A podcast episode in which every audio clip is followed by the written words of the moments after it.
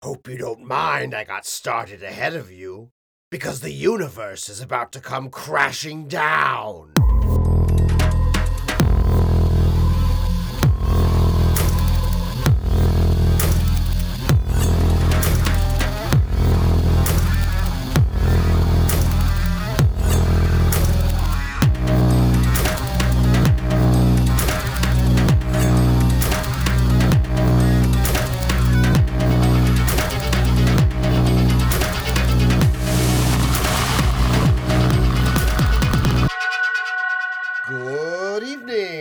Welcome to the Malbolge. This is Regarding Spawn, the world's best Spawn podcast.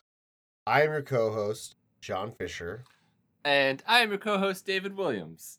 And, Johnny, you know what the hardest thing in the world to do is? Wake up and have a lot of energy on mic. Oh, no, besides that. It's trying to find a musical playlist on Spotify that doesn't have any of that goddamn Dear Evan Hansen on it. Why do people like that show, Johnny? It's awful. It's so bad. I don't know. It's fucking terrible. Why? Trailer, I never listened to it. The trailer freaked me out. That kid being an adult, it freaked me out. Well, no, like even beyond Ben Platt being a 40-year-old man trying to play a 16-year-old, the story is gross. I mean, I don't know anything about it. It's not my jam. So let me lay out the story for you, and let's see if you can determine why people like it. So it's about this kid who's a loner. And one summer he breaks his arm falling out of a tree. Because of, his disposition, he is made to see a therapist. And his therapist is like, you should write yourself letters as affirmation. And so he writes himself letters that all start, Dear Evan Hansen. And then, at one point during the school year, some kid at the school kills himself. And for some reason, Evan Hansen is printing off his letters to himself in the computer lab. And somebody finds them. And he's like, oh, no, those are all letters from the kid who killed him. He was my friend. And so he spends the whole time being like, yeah, this kid who killed himself was my friend. And he becomes friends with his parents. He starts dating the dead dude's daughter. He starts like... Dead dude's... Wait, this kid has a daughter? His sister. His sister, sorry. Like, he starts an anti-suicide awareness campaign. Like, based on the idea that he was friends with this kid who he wasn't friends with. And then he gets found out. And just the whole time it's like, what the fuck are you doing? What the fuck are you doing? It's gross. It's disgusting. It's very gross. All right, what's the transition to Spawn here, David? I got nothing. Well. One beautiful bit about musicals is there's one called Hadestown, which takes place in hell, which means that there's a path given to us, Johnny. We can make the Spawn musical, and it will be glorious. Hadestown's supposed to be good, though. Hadestown's fucking fantastic. You should listen to the soundtrack. It's great. If you're a fan of mythology or New Orleans jazz, you will love it, whether or not you like musicals or not. Well, I hate both. No, I'm kidding. That's cool. I was talking to Wanda. Wanda and I have been wanting to see it, but tickets are like perpetually money. And I'm like, it's probably a good thing that we can't afford to go to any showings, because I would always yell, "God damn it, Orpheus!" at the end of it every time. Orpheus in the underworld. Yeah, I mean, New Orleans jazz, hell. That kind of reminds me of. I bet Javi likes a little bit of New Orleans jazz. Oh, yeah, probably. Maybe he's going down there in the old West times. Yeah, he's hanging down with the debaucherous Frenchmen, or the Creoles. That's what he's doing. He's got to hang out with a Creole at some point. We need I like a Wild West Frenchman. Yeah, they're always fun. He's definitely like best friends with a madam, and like she provides him provisions because he beats up or takes care of certain unsavory Johns who've been not nice to her girls. I could definitely see that. Oh, man. I'm so excited for Gunslinger to be sent back to his own time, because that's going to be super great. Fuck. I love that book, Johnny. And it's a good thing. It's a good thing that I love Gunslinger, because it's one of the books we're reading this week, Johnny. That's right. This is not a musical podcast. It's a Spawn podcast. So if it's your first time with us, we do 2 issues of Spawn's Universe from Spawn's Universe every week, except when we don't. Mm-hmm. And this week, we usually do an older one, a classic, and then a newer issue. We're in the middle right now in the Malbolge because we're filling in the gaps in between the beginning of the current Spawn, so Gunslinger, Scorch, King Spawn. When we started the podcast, it was on like issue 8 or 9 on most of them. And now we're filling in those gaps. So we're on Gunslinger number 8 because we started with Gunslinger number 9. So this is the last of the early Gunslingers, and we'll be all caught up and only doing Gunslinger new ones from here on out. So unless there's unless somehow there's time travel and they invent more Gunslingers for us to go back to, but I mean, we'll be going back. We'll see Gunslinger. And some Spawns. Well, the 90s are making a comeback, Johnny, so there might be a Gunslinger Spawn issue number 0 coming out sometime. That was a real big 90s thing. Then we got to go all the way back to 0. Well, that's our first issue, Gunslinger number 8, and our second issue is Scorched. Double that 8, and you get 16. It's Scorched number 16. Hell yeah. With that beautiful Mark Spears Freak cover. Oh, man, I'm looking at it right now, but I can't get distracted by it because that's not. That's second. That's second. So first up, we have Gunslinger number 8, all the way back from May 2022. So about exactly a year ago as of this record, and about when you'll be listening too. Yeah. So Johnny, we got to start these with covers, don't we? Usually. Unless we're buying those illegal books. You know how it always says in the book, if you buy this book without a cover, it's illegal? Who's ever bought a book without a cover? I mean, like, if you buy them from the dude that's got just, like, books shoved into his trench coat. No, those are usually stolen. So I know that my elementary school library used to, like, chop half of the cover off of books that they took out of circulation and then sold.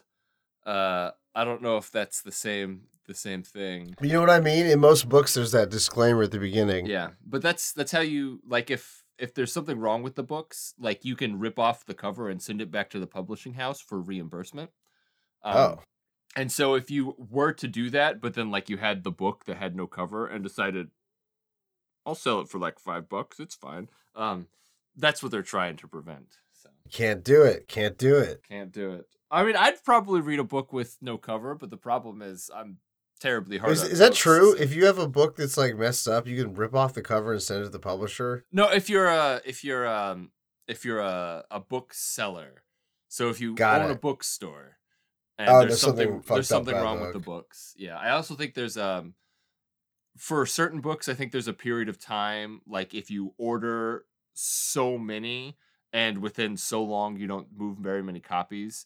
You can like trash them so that way they don't just sit around in your inventory. Okay. It's an incentive for like early high volume orders. Okay, got it. Yeah. Well, I'm always ordering early and often Gunslinger. Yeah. And we've got 2 covers as you do with these 3 more. What? Well, there's 3. There's 3. Yes, the 3. Oh, there's 3. Do you know what mine is, Johnny? Is it the blank? It's the blank. You got the blank cover. I have just the blank cover again. So what happened with that? You were signed up for like whatever number the blank was, and you just got all those. So it's just my shop doesn't have you don't do it so granularly. You just like write down what series you want. And if you want to, you can be like, hey, maybe if there's a horny cover, give me a horny cover. But, you know, I just take whatever cover they pull for me. But the shop does order every cover that's available for things if they can. So I could switch it out, but I'm just lazy. Okay, got it. Yeah. Well, that's cool. That's the C cover, technically, the blank cover. Yes. So one day it'll be a cover. I'm telling you, it's gonna be a bit, and like once we run out of toys to open, we gotta start painting live on air covers. Yeah, that would be fun. That'd be real fun. do a speed, do like a 2 minute, you got like 3 minutes to draw Spawn or something. Yeah, or if there happen to be any Spawn adjacent or hell themed people at Challengers, we can just be like, hey guys, do you mind if you do a sketch on this, and then we film it for our podcast Instagram. That would be fun. That would be fun. That's a good idea. So the A cover is by Kevin Keane, and it is Gunslinger walking away from like the world's biggest explosion. And he's doing the badass thing where he just walks away and doesn't look. Like Django does in Django Unchained. Oh, man. That man ain't got no chains no more. I just had COVID, and I watched every single Quentin Tarantino movie. And so I'm trying to get canceled. That's why I did it. Oh, man. How was Jamie Foxx looking in that? Looking good. Looking great. Oh, his transformation... He gets very handsome by the end. He's looking good. Nice. Gets a real handsome suit. Just like Gunslinger here is very handsome. We're still trying to put out those good vibes for Jamie Foxx to get better. Of course. Good vibes to Jamie Foxx. So here he's getting better, so...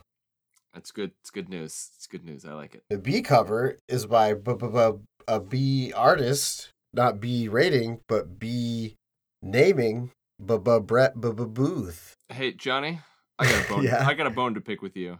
Yeah? I am on imagecomics.com on the Gunslinger Spawn number 8 page. It only lists one cover artist. Well, there's two. It says writer Todd McFarlane, artist Brett Booth, cover A Kevin Keane. Only other variant cover it lists is the blank one. Well, you're wrong, because I have a Gunslinger number 8. But also, the blank picture they have has a Gunslinger Spawn title in green, whereas mine is like it's like an ombre from white to yellow. Oh man, what is going on here? Actually, it says Gunslinger Spawn number 330. What the shit? Sounds like something's messed up with the database. I gotta copy this image and send it to you real quick, just so you know that I ain't lying.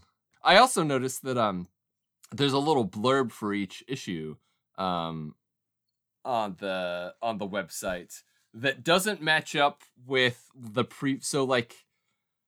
previously on for Gunslinger 8 doesn't match up with the blurb and on the Gunslinger Spawn number 7 online. So there's so much additional writing to what actually goes into the story that's going on. Interesting. Yeah, it's probably hard to keep up with. Man, Thomas Healy has his work cut out for him. Despite what the internet says, at least the internet you're listening to. The official imagecomics.com internet.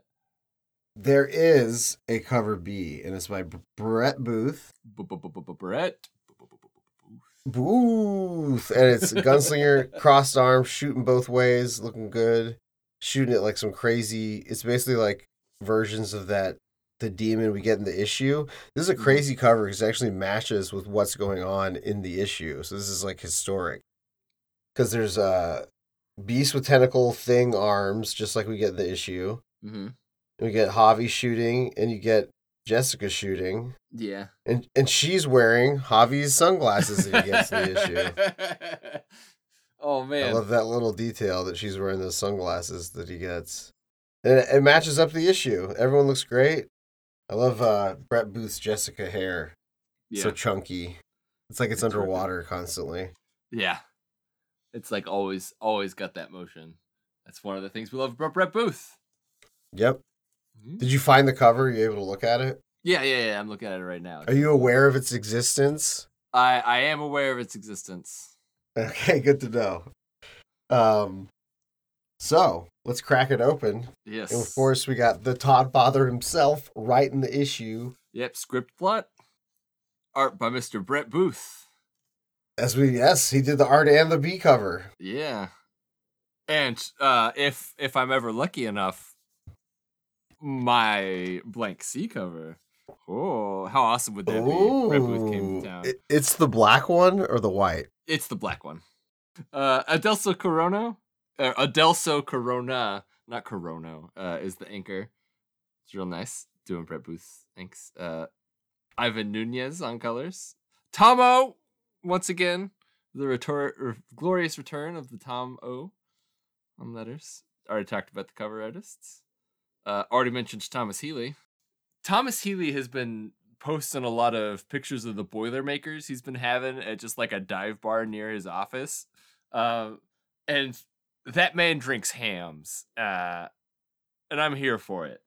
I'm Hamm's in a can. I like Hamm's. Hamm's. I'm pretty sure Hamm's has the same, like the recipe for Hamm's is the same recipe as the one for PBR, but Hamm's is half the price.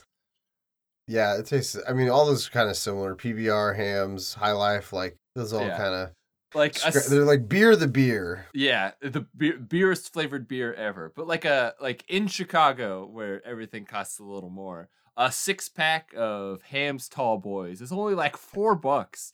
It's so hard to beat.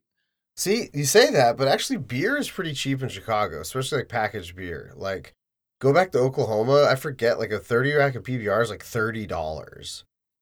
Because like we're where the beer is, baby. They got to come through us. Yeah, we're by that beer land. Never turn your nose up at an Old Style either. Old Style is good. Of course not. I love Old Style of Schlitz. Give it all to me. Labatt Blue. I like Canadian, just like the Todd Father. I'll drink Labatt Blue. I love a Labatt Blue. It's very refreshing. The Whole Foods over by my house sells them in like the 30-ounce cans. And if I ever have a big day of outside work, I have to buy myself one of them. And then you throw it in the freezer so it's super cold. Best yard. Oh, yeah. Love that Labatt Blue. It's so good. Thank you, Canada. There used to be a bar by my house that had it on tap. It was like their house beer. I bet the Todd. I like to have a Labatt Blue with the Todd Father. Well, the Todd Father's famously a teetotaler. Doesn't drink, really? Doesn't smoke, doesn't do drugs.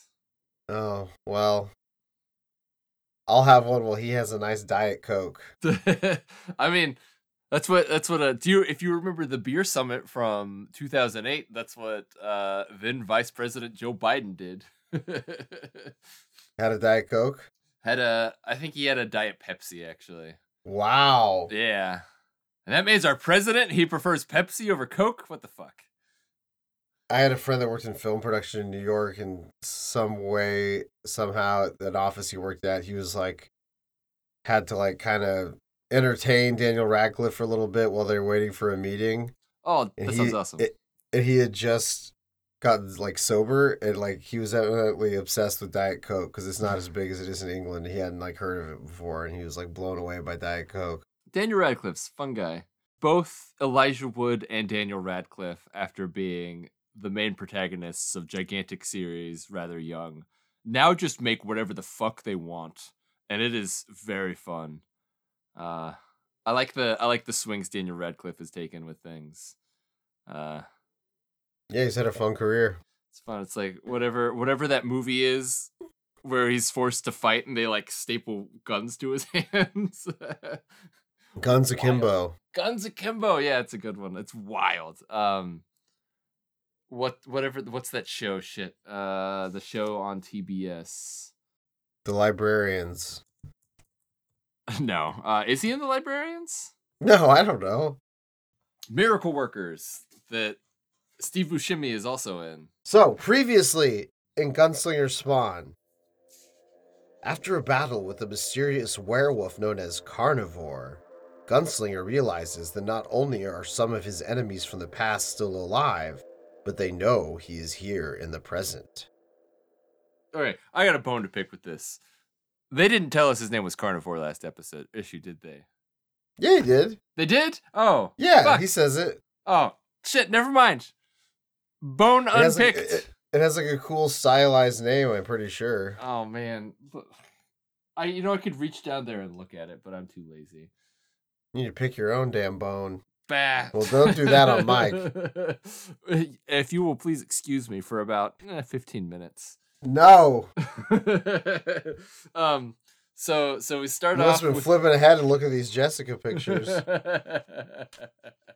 Don't you know it? We start off with literally the scene that appears in every high school age, coming of age, love drama. The two people laying in the grass, staring up at the sky. Only Jessica and Javi aren't lovers, but still, they're doing it. It has that, like, it flirts with it. It not flirts with it, but, like, I don't know, there's some tension there. Yeah, but every time like some actual tension builds, Javi just like completely collapses it because he's being a stinker again. Oh, of course. But yeah, so they're laying they're trying to figure out, does that cloud look like Snoopy to you? And Javi's like, what the fuck's a Snoopy? But they're basically doing a debrief of the battle they just fought in the bar. Yeah, they're just like, it's like, was it good for you? Except they're talking about a fight and not sex. Yeah. Javi's even smoking a cigarette. Yeah, sure is. And Jessica's pissed because she spent months and months following this target, and Javi just blew it within a night. Just like immediately blew it. I like how she says, "Don't you dare patronize me," and he's like, "I have no idea what that means." So Javi's got these old-fashioned ideas of honor that Jessica isn't really very appreciative of, because they take her autonomy out of it. But you know. But not her hair's autonomy. It's going crazy. Oh, man. It's fully autonomous hair, Johnny. And then Javi's like, but got me some nice glasses as a result. I look sweet, don't I? He totally took that from Taylor. Taylor's totally referred to things as being sweet before. Yeah, they're like ski sunglasses. Yeah, they're great. They're great. They're like pseudo wraparound sunglasses. They're almost like a Cyclops level of sunglasses. Right. And then we get like some flashback images of the bar fight. Bottle breaking, people getting smashed into mirrors, guy getting punched. And then the actual acquisition of the sunglasses.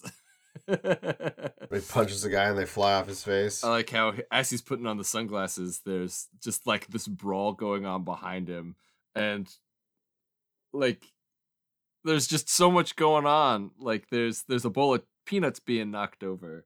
There's a dude wearing a shirt with a dinosaur on it. Pitcher of beer being spilled. And then Jessica's like, "Take off these damn glasses." He says he likes things simple, and Jessica gets him by saying that fits your personality. Zing! And then Jessica's like, "You had no right to kill my target." And Javi does that thing where it's like he had it coming. He had it coming. He stabbed himself in the chest 12 times, Johnny. He ran into my knife. He ran into my knife 12 times. So the guy, the big brute, we find out in this bar, has a guy kind of pulling the strings behind him, where he's like the manservant to this one guy. Yeah. He looks kind of like the animated series Riddler, only just not he does the question mark suit. Can I just take a moment to say I fucking hate riddles. So that means that the Riddler is like my least favorite Batman villain. I fucking hate riddles. They're dumb. They're stupid. I hate them. Why do you hate riddles? Because their internal logic doesn't make complete logical sense to me, and I don't like that. I don't like it. It requires you to know more than what's there, and like the correct answer isn't always an answer that follows from what's presented. They leave too much out, and the answer's always too nebulous for me. I don't like it. It's dumb. I gotcha. Bad. It's like bad poetry. Right. I gotcha. Although that said, there is a Riddler storyline where the Riddler makes Batman do a whole bunch of little tasks that basically allow the Riddler to call forth a demon from hell. And that's a pretty good story. That's a pretty good one. Well, this guy is a demon from hell, basically. Yeah. He looks like the Riddler, and he is a demon. Yeah, they specifically a deviant, they call him later. A deviant. Well, you can see he's got a glowing red eye. But big beefy dude who called Jessica a whore, calls little Riddler man Mr. Silverton, and Javi's like, "Silverton? You wouldn't be the same one that lived in Sioux City a while back, would you? Like 200 years ago or so. Yeah. I wonder what Sioux City they're talking about, because my grandparents used to live in a town not too far from Sioux City, Iowa. I've been to a Sioux City, so I wonder if it's the same Sioux City. He kind of looks like the robot. Yeah, he does. He's got like a... I thought for a second he was a robot. He's got like yeah, he's got like a T... What is it? A T200? Is that what the Terminator is? T1000. I thought the T1000 was metal. That's the liquid metal guy. Yeah, he's the liquid metal guy. T2... I don't know what it is. T800? Yeah, that's it. At least that's going to be the one in Terminator 2.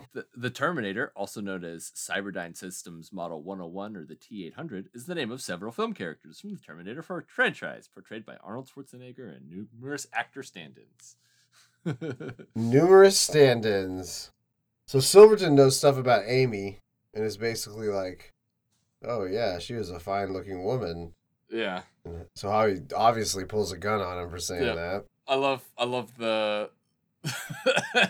I love the dialogue bubble of exclamation mark. Yeah, that's funny. And then Javier's reaction and ignites tensions on both sides, turning that moment into an epic bar brawl, Johnny. And then Jessica, we're back in the field, and Jessica's like, he said the name Amy, who is she? And Javier's just like, I don't talk about that. She's like, of course you don't. I said... I don't talk about that. And he gets real angry and he stands up, slingers out, and swing. I like it's like a crescent moon thing going on there. Yeah. It's. We keep mentioning it, but it's very anime. Like you can hear it just go shing. Yeah, I know you can hear it go. Yeah, you can definitely hear it. The spikes on his wrists are much more wicked now than they usually are. I mean, he's prickly. His hackles are up, as they say. Yeah. And he says, where the hell is Spawn? Look at the posture he's got as he's looking down at her. His back is like ramrod straight.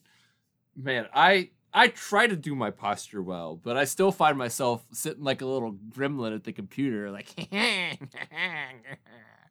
yeah, it's a problem. Man, he makes me want to stand up taller. Stand tall, Padawan.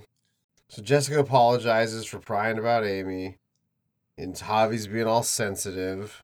Now she gets to patronize him, but he doesn't know what that means. So, patronize, not patronize. Patronize is giving money to. Jeez. Patron. We go back to the bar, and Javi's got the gun pointed at Silverton's head.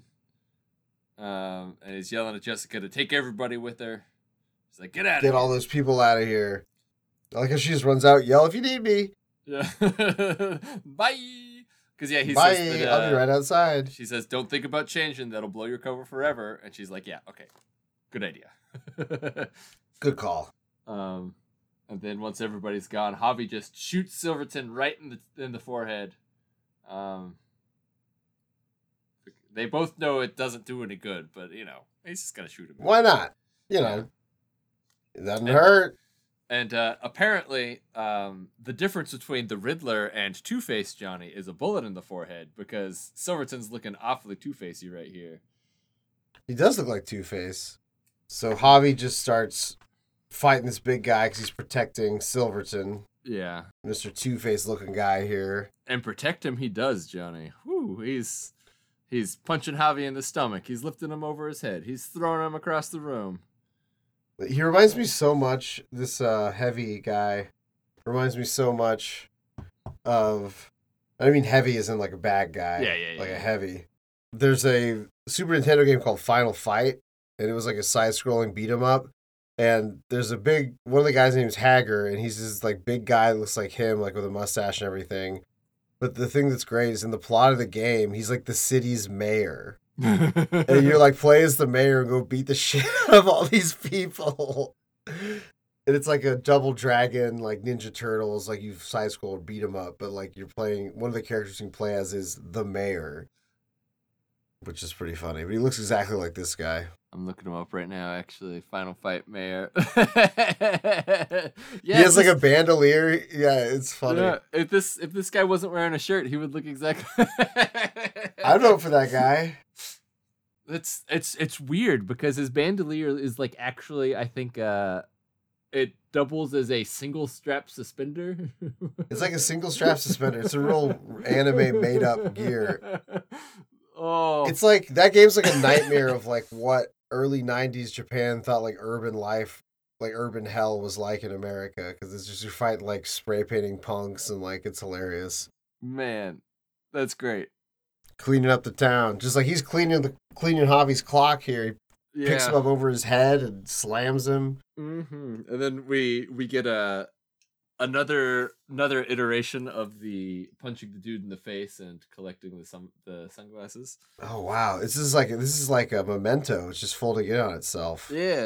It's and then he's loading his pistol with necro bullets, bullets that can stop a herd of elephants, Johnny. Whew. And deviants. And then he just turns into like something from The Thing. Yeah, there's like a massive explosion in the bar, but like the bar doesn't quite look like it's been exploded yodied on the inside. It's crazy. No, not really. It's like a hell. Maybe it's just like hellfire coming out. Yeah, I do like that there's a pair of boots with just like the legs still inside of them, but no body. And he just goes, oops. Guy just got completely vaporized. Oh, man. Oh. As the body parts ooze down the wall, Gunslinger learns that they're not all deviants. But some of them are. Yeah, he's like, all these people here are demons. And he just blows them up. It's like, uh-oh. Well, not all of them. Reckless and stupid. It's amazing you've lasted so long. And then here's the thing you're talking about, The Thing. Silverton turns into like this like Lovecraftian The Thing beast. Yeah.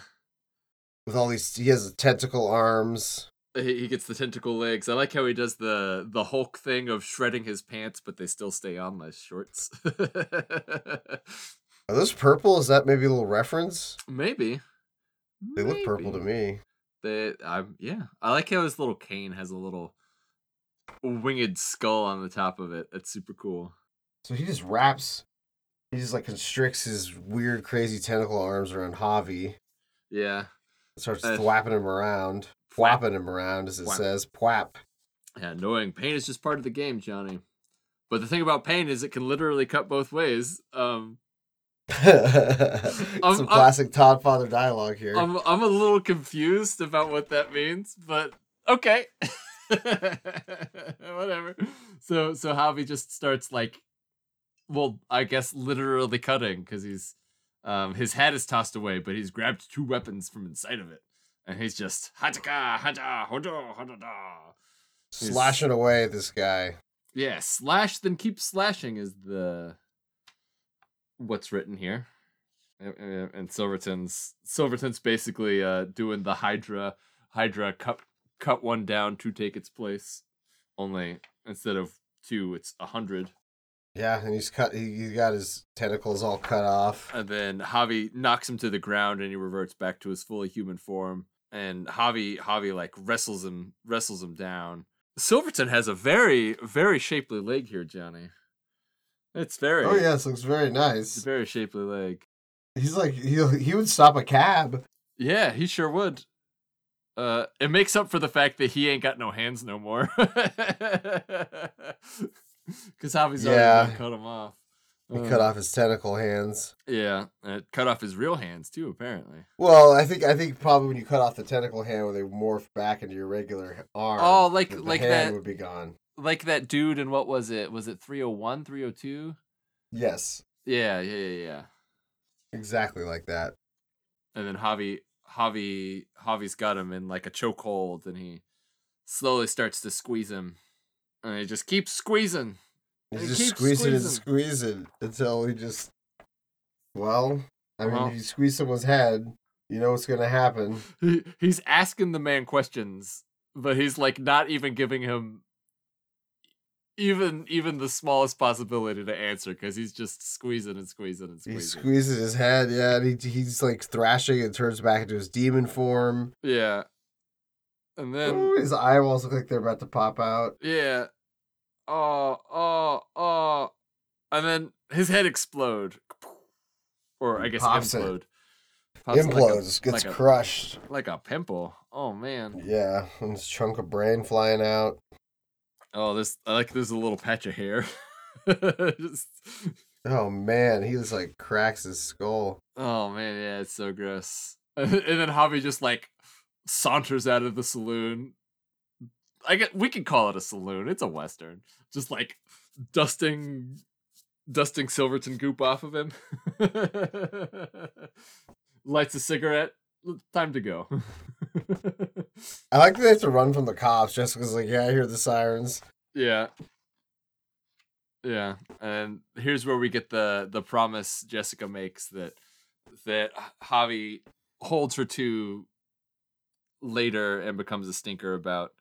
Right. She's gonna get him in touch with Spawn, and Spawn's gonna help him.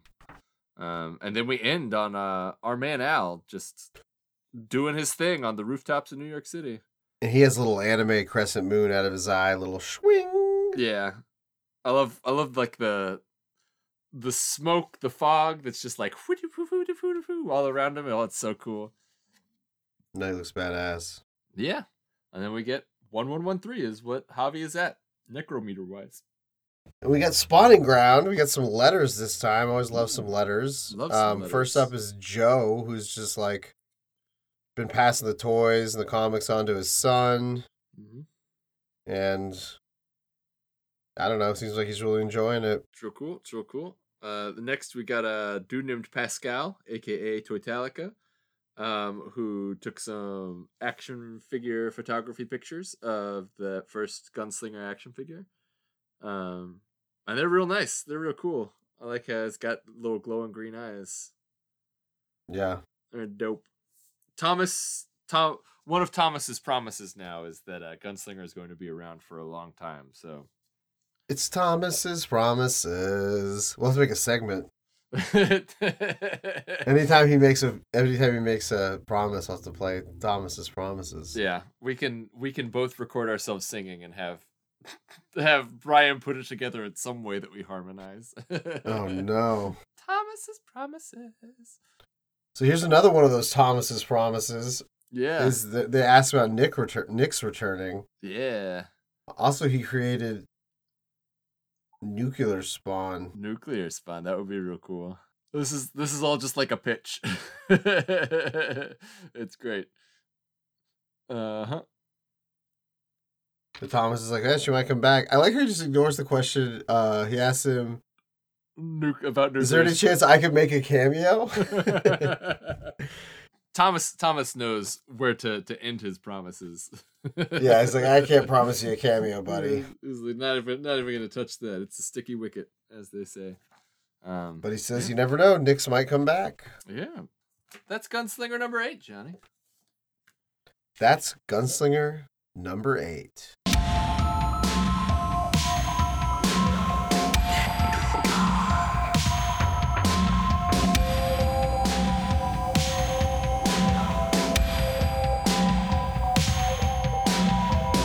So next up, this episode, we have Scorched, number 16.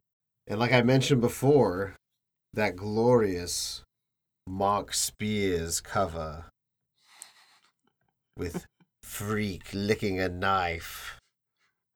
And he's looking all freaky-deaky. That's not a knife. It's a rusty knife. Well, and he's got His eyes are all sticking out, and he's scary, and it's purple and green and blue and neon. Yeah, he's got this flowing electric blue hair. Yeah, it's really cool. Yeah, he did a good job on these covers. I really like them. No, they're some of my favorites, definitely of recent memory. My notes say that there's actually 2 covers, John. 2? Yes, there's a second cover. It is by Vaughn Randall. Mm-hmm. And it's Jessica on a bike, sitting there next to like a pillar that's been all shot out with like rebar. What's fun? It's funny because it reminds me of something McFarlane related. They didn't make the original series of Matrix figures, but when the sequels came out, they got the rights to the Matrix figures, and they made these like it was in the period where their figures were much more statuey. Yeah. You know? Yeah. It's like early 2000s, like, you know, whenever the Matrix sequels came out, it's like 2003. Mm-hmm. But it was like Trinity and Neo like running along the wall in the lobby, but they each came with like this decimated pillar that looked exactly like that. That was just like all beat up and shot. It had like rebar sticking out and everything. Nice. Much like the... Is it rebar or rebarb? Rebar. Yeah, there's no B. It's not rebarb. No rebarb. Rebarb is when you once were Barb, and then you stopped being Barb, and then you became Barb again. Then you're rebarb. That's going to be me seeing Barbie twice. I'm going to go rebarb. Oh, Jesus. I'm so fucking excited. A new trailer dropped this week, and it looks bitchin'. I try not to watch trailers if I'm going to see something, so I haven't watched it. It looks great. Wanda is having me try to stake out a good Saturday to go out to see it. She's like, "What theater can we go to? I want as fancy as possible, as close to us as possible." Nice. So we're gonna have. You should go to the draft house. You can get like Barbie brunch, probably. I suggested that, but there's literally nothing on their menu she could eat. Yeah, and it's also like 45 minutes in the car, where we could just go to the new city, and that's like 20 minutes away. Oh yeah, a lot easier. That's close enough. That's close enough. Close enough. Yeah. But yeah, Vaughn Randall. You got Jessica with her big old gun. Yeah, pretty cool. The motorcycle with like a demon skull on it. That's pretty dope. Yeah, which cover did you end up with? The Mark Spears. I have the Mark Spears. Yeah. Nice. You gotta go with the good ones. You pop it open. You go past that beautiful cover. Mm. And who do we got? Script plot? We got Sean Lewis, our buddy boy, and his buddy boy doing additional script. Todd McFarlane. Hell yeah. Steven Segovia doing our art. Love Steven Segovia. Yes, Must be a busy man between this and Wildcats. Definitely has to be. Although the last issue of Wildcats, Steven only did the cover. Yeah, he's coming back for the next one, I saw. Yeah, it was interesting. Ulysses Areola doing colors. And World Design doing the lettering. And World Design does King Spawn too. I wonder if they're associated. Like, I wonder if they're just who Sean Lewis uses. Cover artists, we already covered them. Thomas Healy, we've already covered him. And we've already covered Todd McFarlane. Yeah. Like, multiple times. There's one thing we haven't covered, though. Well, we did cover it in a previous issue. Yeah. And that's what previously happened in Scorched. Yeah, we kind of did, but we kind of didn't. We should cover it again, Johnny.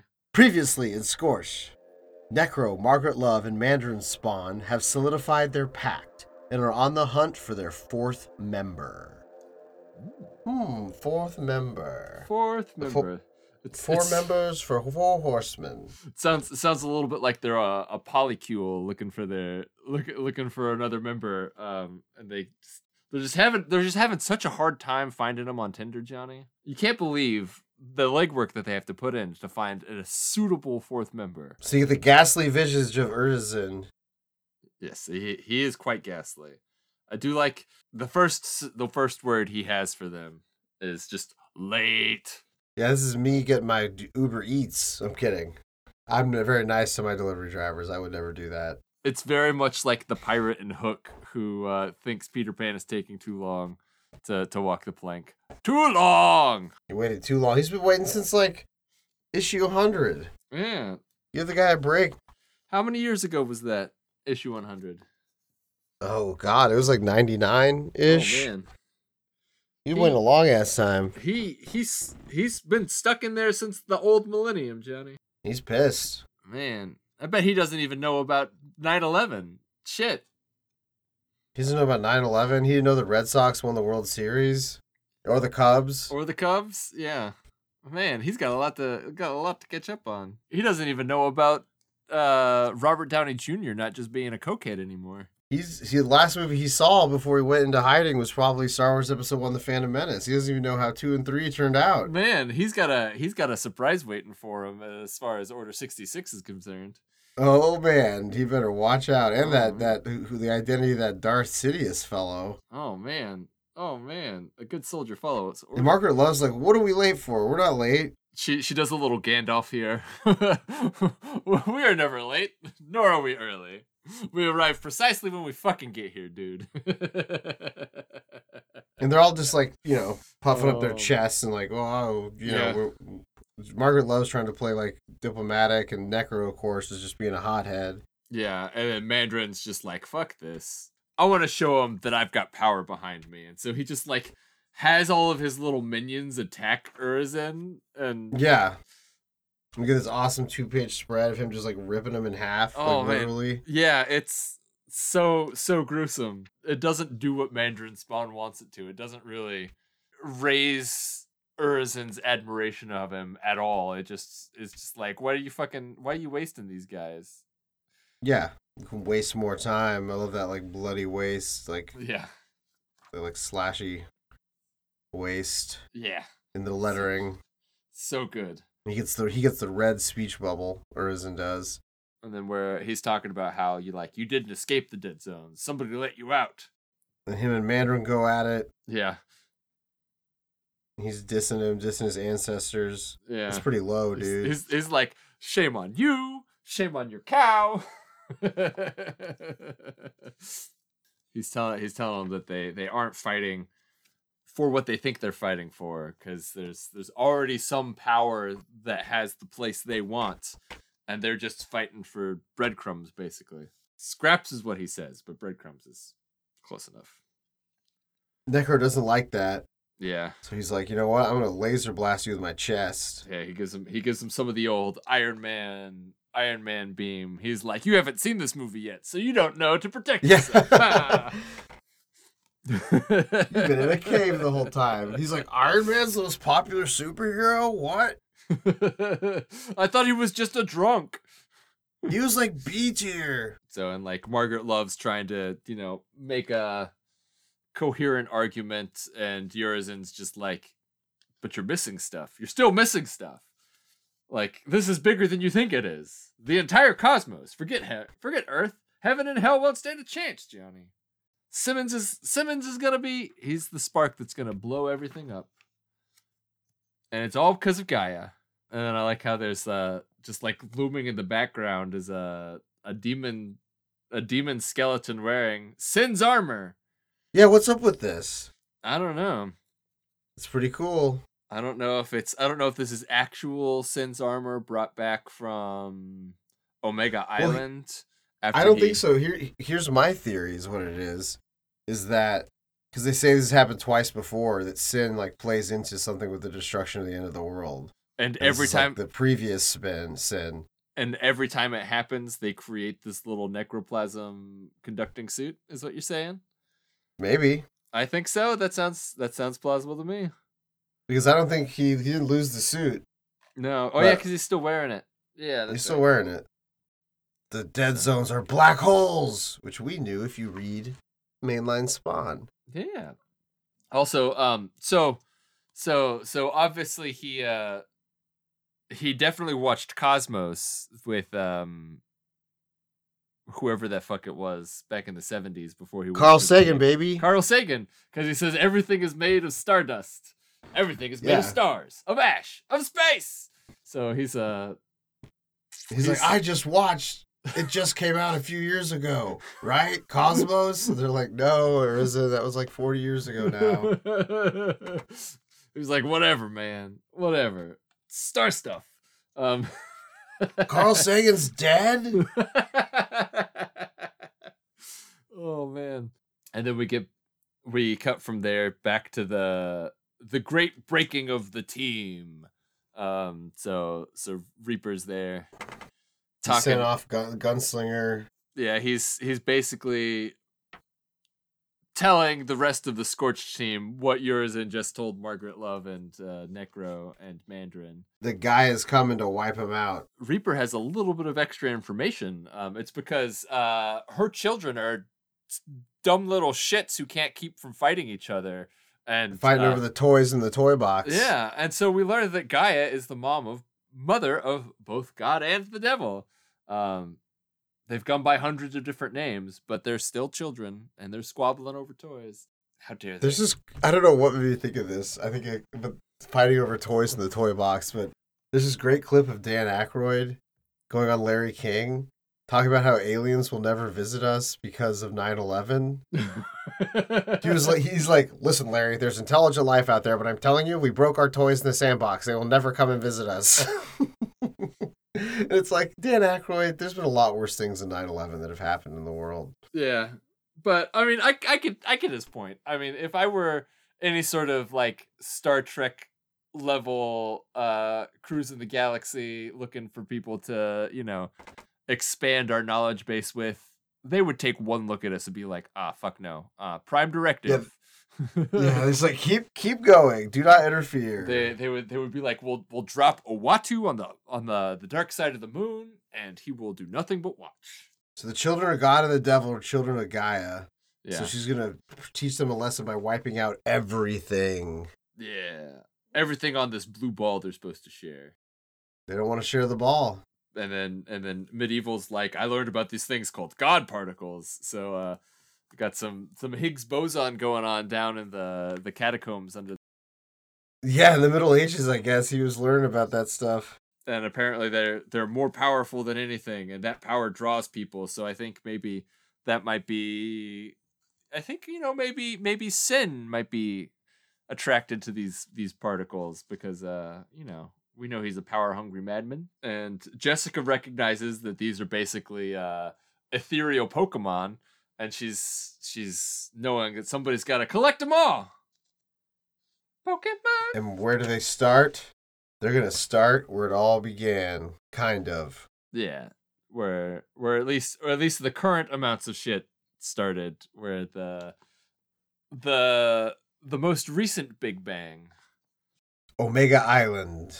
And Jessica has this, like, transport device that she's seen other people use. She's like, hopefully this works. Yeah, well, Medieval is giving it to her. So it's the thing that Medieval used to create the portal to heaven. And she's like, what? I don't know why he gives it to her, because she's never used it before. I don't know why he just doesn't use it himself. No, it says she unveils the device she took from Spawn's hideout. Well, no, but, like, if you look... Like, on this page, Medieval has it in his hand, and then he literally hands it over to her. Oh, you're right. It is the thing he used to get into heaven. I'm sorry, David. I'll never question you. Well, no, but, I mean, it does say that she took it from Spawn's hideout, but... It's confusing. It's so confusing, but literally, he had it in his hand. Why didn't he just do it? Whatever. So this is Jessica's first time opening a necro portal to another place, and she's like, "Oh man, hold on to your butts." She's got a. If Javi were there, he would have the Samuel L. Jackson long ash cigarette just bouncing around in his mouth, right? And they get to Omega Island. You didn't say the magic word. Man, Omega Island's looking much better than it did the last time we were here. Oh yeah, it looks nice. It's all verdant and.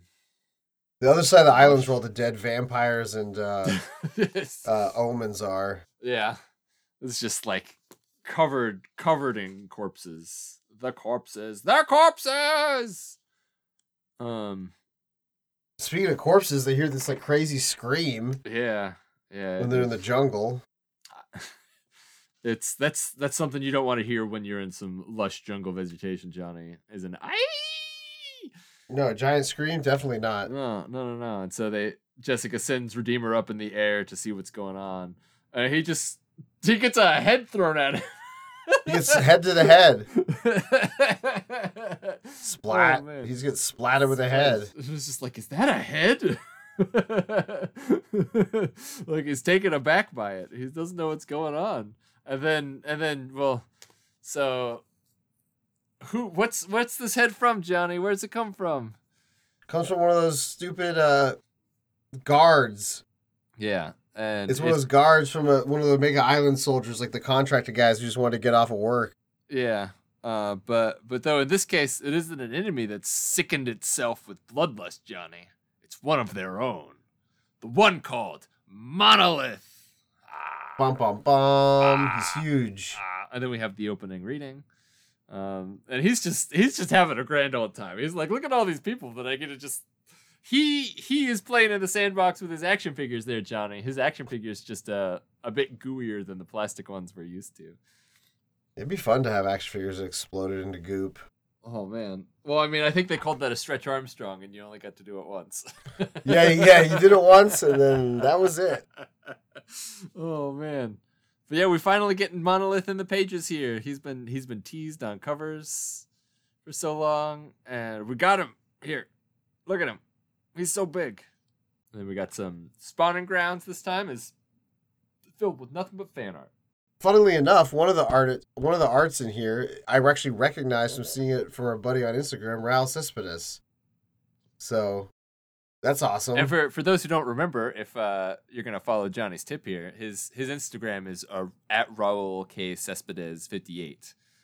So it's awesome seeing our buddy's artwork published in Spawn. Woo! Hell yeah. Good job, Raul. Yeah, that's awesome. That's awesome. It's real good. Some real good fan art this time, though. Yeah, I like those pencils. There's an all natural owl up there.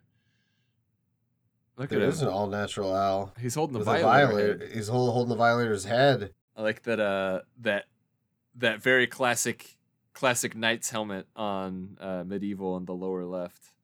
Yeah, that's cool. I like the pop art Jessica there. Yeah.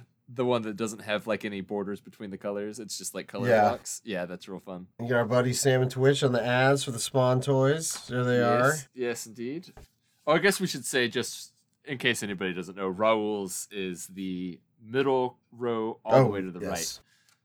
The scorched blank cover. And it's real good. He's got he has sufficient amounts of height on Javi's hat.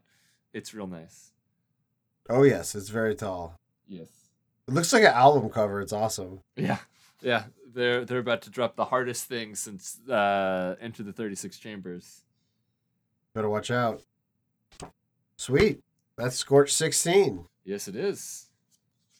Johnny, I think we got to rate these puppies. It's time to rate the puppies.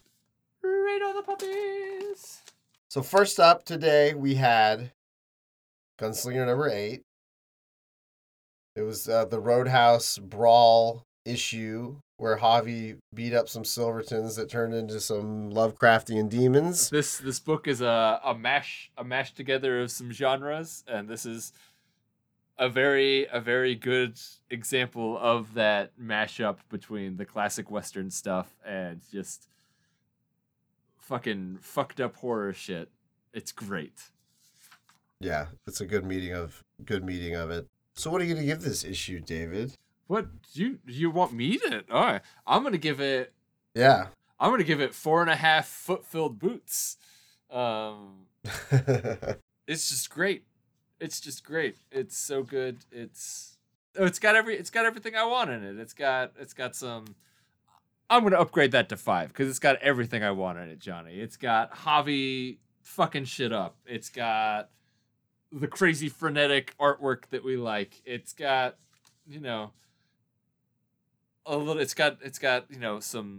some quietness and some craziness with the back and forth with him and Jessica. They're connecting real well. It's just beautiful. Yeah. Absolutely amazing. 5 disembodied foot-filled boots. I'm going to give it 4 sunglasses. 4 stolen pair of sunglasses punched off a man's face. Nice. I thought it was really fun. It's, the only thing is it's pretty slight and self-contained, I guess. I don't know what, 4 just feels right for me. But I really enjoy it. I like Jessica. I like seeing Brett Booth's Jessica. Always great. It was fun. I love the thing demon with the tentacles. That was a fun little bit. Mm-hmm. Javi got to slice him up. Yeah. So yeah, it was great. I think one of the reasons I do like it so much and gave it a slightly higher thing than you is because it's kind of self-contained. There you go. This would be a good issue to throw at somebody to be like, "Do you like crazy fun shit? Read this. If you like this, I've got more where it's come from." Yeah. So no, that's true. It kind of throws you in the middle there, but it's fun. It's a pretty decent entry point. I mean, some of it doesn't. A good portion of it wouldn't make sense, but it's enough of its own little story that you can at least tease out and just enjoy the hell out of it. Well, nice, nice. So that's Gunslinger 8. So Scorch number 16, Johnny, what are you going to give Scorch number 16? Scorch number 16, I'm going to give it 3.5 freak licking the knife on the cover. Oh, nice. Nothing to do with the cover of my score. It's just kind of a lesser Scorch. I don't know. Like, it's good, but it's just kind of setting the stage for this next phase. Mm-hmm. A lot of talking, a lot of figuring things out. And some of the stuff we already kind of knew, so that's why I give it, what did I say, 3.5? You said 3.5. All right, 3.5 licking knives. Nice. Ding, ding, ding, Johnny. I am also going to give it 3.5. But I'm going to give it 3.5 confusing necro portals. Why would he just do it? Yeah, why wouldn't he just do it? It's a good issue. It's all the stuff we like, but it is one of the setting up issues. So, 3.5 solid score. It's good stuff. Solid score. I'll take that score. Speaking of scores, Johnny. Yes. I do believe that when you play games, you determine who wins by a score. Sometimes, if they're good games. And you know what's a good game? I don't like it. No. Yeah, yes. What? Baseball's a good game, Johnny. Baseball is a good game. I think I get what you're throwing out there, David. I think it might be time for a little Spawnacy Baseball.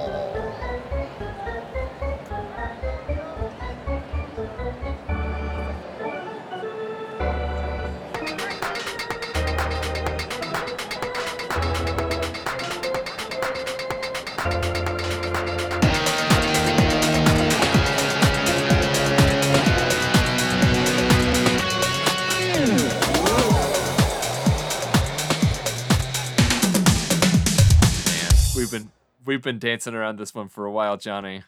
It's time for us to finally draft the Hell Team. Woo!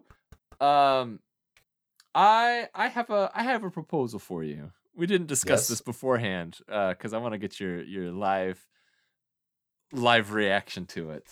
What would you say that instead of drafting like we normally do, where we flip a coin and then each of us choose our things? Why don't we discuss and choose the positions together for this team? Just because there's so many people, I don't think we should leave it to chance that we accidentally forget one of our favorite characters. Okay, let's do it. Nice. You got your list already, Johnny? Got my list. All right, so our first position that we're going to do is, as always, pitcher. I was wondering what you were thinking about pitcher. I mean, I hate to use the man right off the bat, but I mean, I think you gotta have Spawn. You gotta have Spawn for pitcher. No? That's good. Because it's very tactically minded. It would be a good one. Tactically minded. He's the only issue. He's a figurehead. The only issue is, since we have the designated hitter rules in effect, he wouldn't be able to bat.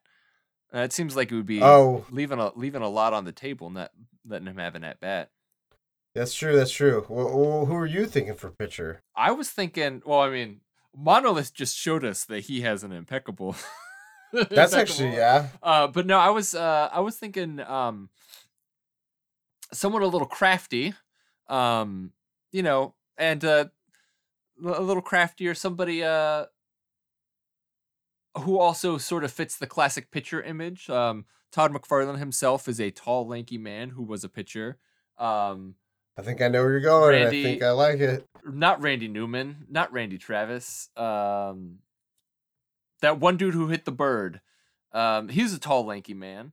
I was thinking somebody who's good at misleading. Yes. Get you where you want. I was thinking our old pal Vinny would be a good pitcher. The Vindicator. Oh, yeah, that would be a good one. See, I thought you were saying you were going with Javi. Oh no, man, no. I was thinking of somebody a little trickier because I mean I like that he put Billy Kincaid firmly where he wanted him to go in that issue 8. He led him right along. I like that. I think Vindicator's a good choice. I think we should do that for pitcher. This one's going to be a hard one to do because there's a lot that are good for it, Johnny. For our catcher. Yes, there are a lot of big boys. A lot of big boys. I had a couple of thoughts. Monolith, Behemoth, spawn-suited Billy Kincaid. Yeah. I guess Malbolge himself. Nothing getting past that guy. He's huge. What are you thinking? I was also thinking Urizen. Okay, yeah, that would be a good one. I have a small list of characters because I just ran out of. I was like, oh shit, like they're all hell people. Urizen would be a good one. It's also very, very prevalent in the storylines now. Yeah, I mean, I think. I would say Urizen or Monolith. I would lean toward Urizen too, because we're gonna have a lot of spawns on the team. Yeah, Urizen sounds good for. And Monolith's got that throwing arm with the heads, so we might want to save that. Yeah, we want to save him for a more technical something in position. The outfield. Yeah, exactly. Yeah. Okay, so for first base, who are we gonna do on first base? Oh, man. First base. So what kind of qualities do you look for in a first baseman? Well, I mean, so they don't have to be the fastest person, but they do just have to be solid and very, very focused. They can't have any sort of faffing about going on, so they got to be very focused. I personally had put Al at first base. He's very focused. I actually like that. Focused. That's a good. That's who when we didn't do pitcher, I wrote real quick next to first base, Al. Yeah. So you want to do this? Let's do Albert Simmons. Albert Simmons for first base. I like that. Also, the first baseman oftentimes tends to be the captain because the longtime White Sox first baseman what's his name? Paul Konerko was longtime first baseman for the White Sox and was every year that he was there he was the captain of the team, so everybody looked up to him. He was the sort of elder statesman of the group. So yeah, I think Al's first base is good. That sounds great. Second, I've got a pretty good tip pick for second base, I think. Okay. So, you get a lot of ground balls, pop flies. You got to be versatile. Mm-hmm. You want to get a lot of double plays with both the pitcher and the first baseman. Mm-hmm. I think is a good thing in second base. And I think someone that is good about bringing a team together and getting the ball coordinated where it needs to be. Uh-huh. I think that would be Jessica Priest. Oh, hell yeah. That's a good one. Who are you thinking for second base? I mean that fits perfectly. I had originally guessed. Mine's not quite as good as yours. I was like maybe Malbolge, but I like Jessica Priest at second base much more than that. Yeah, I think it was playing off Spawn and playing off she can put up with Vindicator shit. Yeah. Jessica's much more of a leader than Malbolge is. Malbolge's, as we've discussed before... Malbolge's the manager of the team. Just a shitty middle manager. Okay, so for third base... Third base, my original draft for third base was following along the lines of they don't have to be the best... individual on the team. It's a hard position to be really great at because there's usually not a lot of action, so sure they can kind of be the ones who goof around a little bit more, hence why I put Bobby there. My original choice for third base was going to be Clown. Me too, really. Oh hell. Nice. So do we want which one do we want Tiny Clown or Brick Shithouse Clown? Tiny Clown. Tiny. Okay, awesome. Come on, Tiny Clown. He's totally just gonna spend the whole time talking to the kitty. He'll be yakking at the people in the audience, be like, "Hey, throw me a hot dog." He'll be like, "Can you throw me a hot dog? Extra mustard."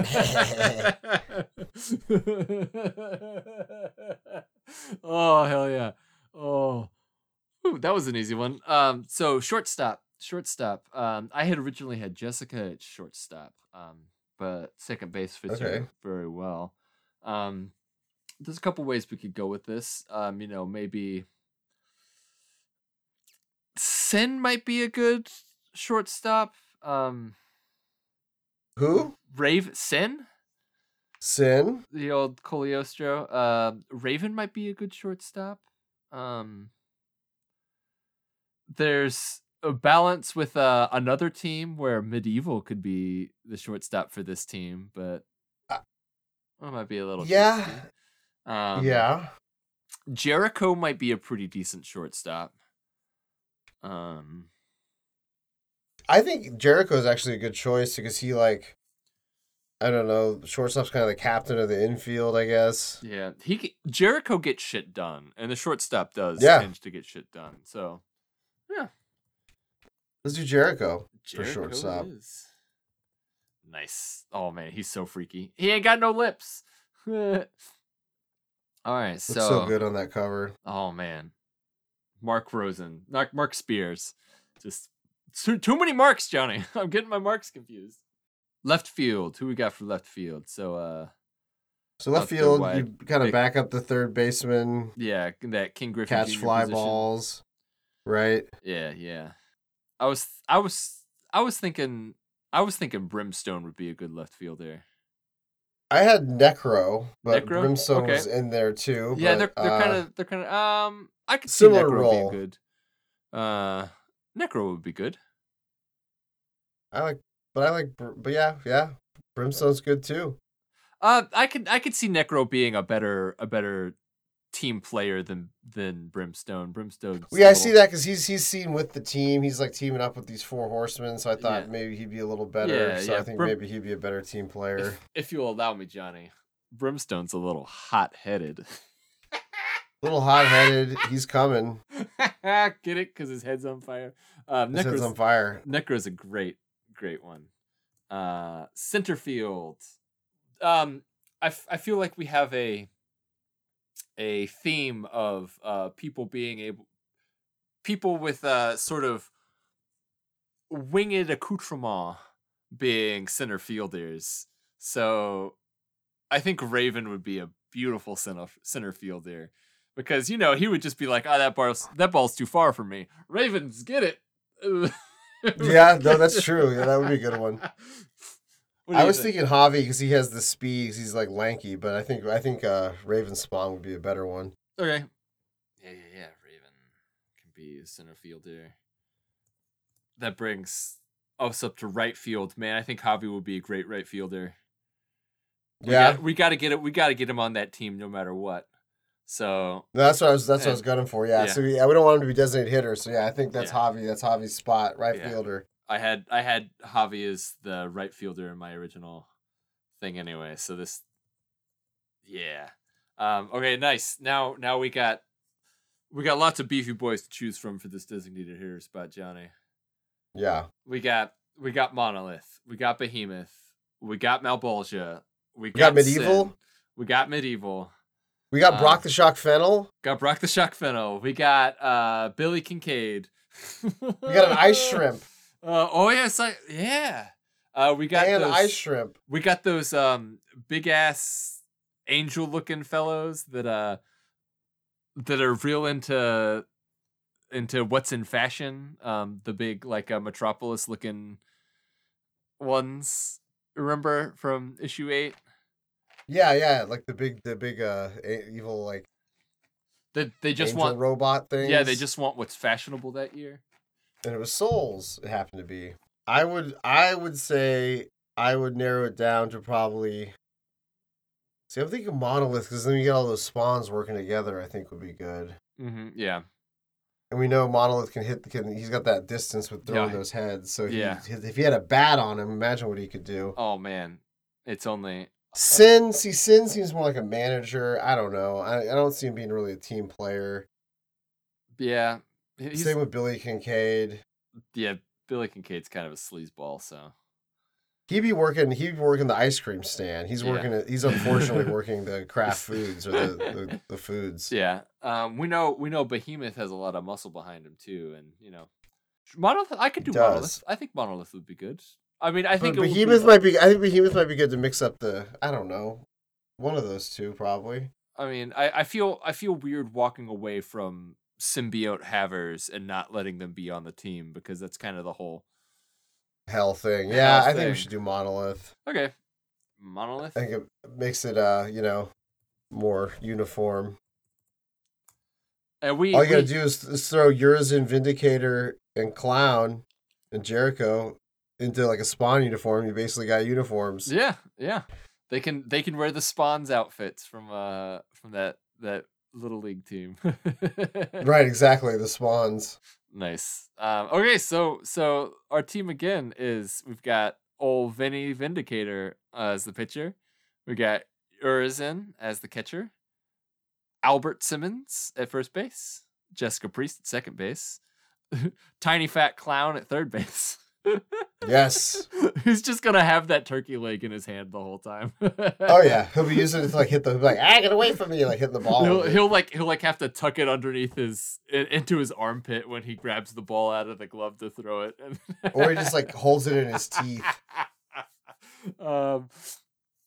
Jericho at shortstop, Necro in left field, Raven Spawn in center field, Javi, Mr. Gunslinger himself, right field, and Monolith as the designated hitter. That's a pretty damn good team. That looks like a real good team. It's a hella good team, you might say. I would say that, yes. Hella good team. Hella good. So that's our four Spawnacy baseball teams. Yeah. So the first matchup where we'll kind of do a little goof 'em ups and have a nice little recap. What do you think about our first matchup being between Earth and Green Worlds, Johnny? Sounds good to me. All right, and that will be the next. The Earth the Mother Gaia Classic they call it, or the Terrestrial Classic. Yeah, we could call it the Gaia Classic. Nice. Cool. Yeah, that's what we'll do next time. We don't have toys to open or letters to answer. Yeah, sounds good to me. Nice. And we got all the way till October to have this baseball theme, so yeah. It is baseball season. It's good stuff. You know what else? What else is good stuff, Johnny? Oh, I was about to say the same thing. What else is good stuff, David? Good stuff is the treasure is the friends we made along the way, Johnny. And let me tell you, true that. We got a lot of friends in Spawn. Like, holy shit. Spawn is just full of friends. It's like... We are rich. Like, we are a gluttony of riches. Ohana means family. Spawn means friends, Johnny. And we like to shout out a friend every week. And it just so happens that the friend we have for this week got shouted out in the spawning grounds of Gunslinger number 8. And, hey, you know... let's give them some double action there. And that's going to be Toytalica. They do a lot of action figure photography sets. They're real good. If you scroll just a little bit down, you'll see that they did a series of Biker Mice from Mars action figure photographs. And oh, nice. Fucking loved Biker Mice from Mars when I was little. Whatever kind of cocaine strain was floating around Hollywood in the early 90s, just like made the entertainment that little tiny David Williams loved so much. That's so hilarious. Good. Yeah, they're releasing some new Biker Mice from Mars action figures coming out soon. Oh, nice. This is the part of 90s nostalgia that I'm here for. I'm going to have to get some of this. It's finally arrived. That again is... they got a lot of great pictures, yeah. Yeah, that again is... at Toytalica over on Instagram. Give him a follow, give him some love, let him know that, hey, we appreciate you, and Spawn all the way. They got a Spawn Batman, they got a Papa figure? Oh, man, yeah. They got a lot of good stuff. It's like they stole thoughts from our brains while both of us were sleeping, Johnny, and made action figure photography based just on what we wanted. Yeah, it's so cool. Awesome. Yeah. Also, while you were over there,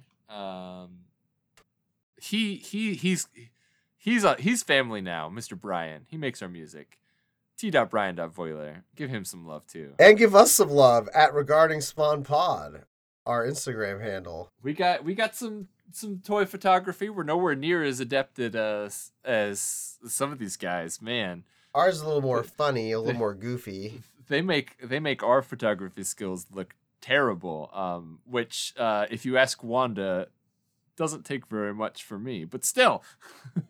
Yeah, me too.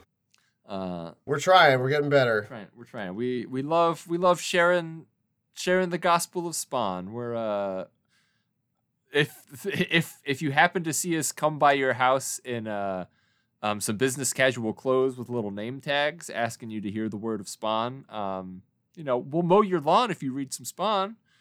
Yeah, let us in. Yeah, we got to do some mission work. If you got a mission work, and you've got a mission too, viewer, you've got a mission to do, which is send us emails at regardingspawnpod@gmail.com. It is required. We want to hear your complaints, your comments, concerns, questions, compliments, everything. Share your pictures of your collection with us if you either don't have an Instagram or don't really feel comfortable sharing it with wide audiences. If you don't have an Instagram and you want to share pictures of stuff, email them to us. We'll put them out there. We'll say, hey, this fan of Spawn here has all this cool shit. Look at it. And if you don't want us to share it, we could just say, hey, dude, you got some cool shit. Yeah. And every week I like to ask a question to get the juices flowing. Maybe, something that you want to respond to on our email. And this week, I wanted to ask, what's your favorite deep cut that Sean Lewis has brought back into either the Scorched or King Spawn? Because he's brought in Necro, Margaret Love, Urizen, all this stuff. And I'm just curious which one is your favorite, like, deep cut. Mandarin, like, all these guys from, like, the early issues that we're discovering. So if there's one of them you really like or one we haven't mentioned, let us know about these cool deep cuts that Sean Lewis and Rory McConville have been mining. Yeah, don't forget about the nice deep cuts in King Spawn too, because he's the whole quarter produces deep cuts. Yeah, they're deep dish pizza. Deep dish pizza. We always end up talking about food. We should be careful of that. We got to be careful. I could eat a whole deep dish right now. So what are we going to read for next week, David? Oh, reading for next week. Oh, man, I totally forgot that we have to read stuff. Not. So for our next episode, we're going to be reading, surprise, surprise, 2 entries from Spawn's universe. Huge if true. Huge if true. Well, Johnny, guess what? It's huge because it's true. We're going to be having our classic is Spawn 304. Some that main title goodness. Getting caught up from the Albert Bang, the big Albert Bang, to where we are now. It's filling in all those gaps. It's real good. And then our contemporary issue is going to be King Spawn number 21, which, oh boy. Not a deep cut, but my answer to your question of favorite things that Sean Lewis has brought back, Johnny, is our boys Sam and Twitch, and we're gonna get to talk about those next week. So that absolutely next episode is gonna be Spawn 304 and King Spawn 21.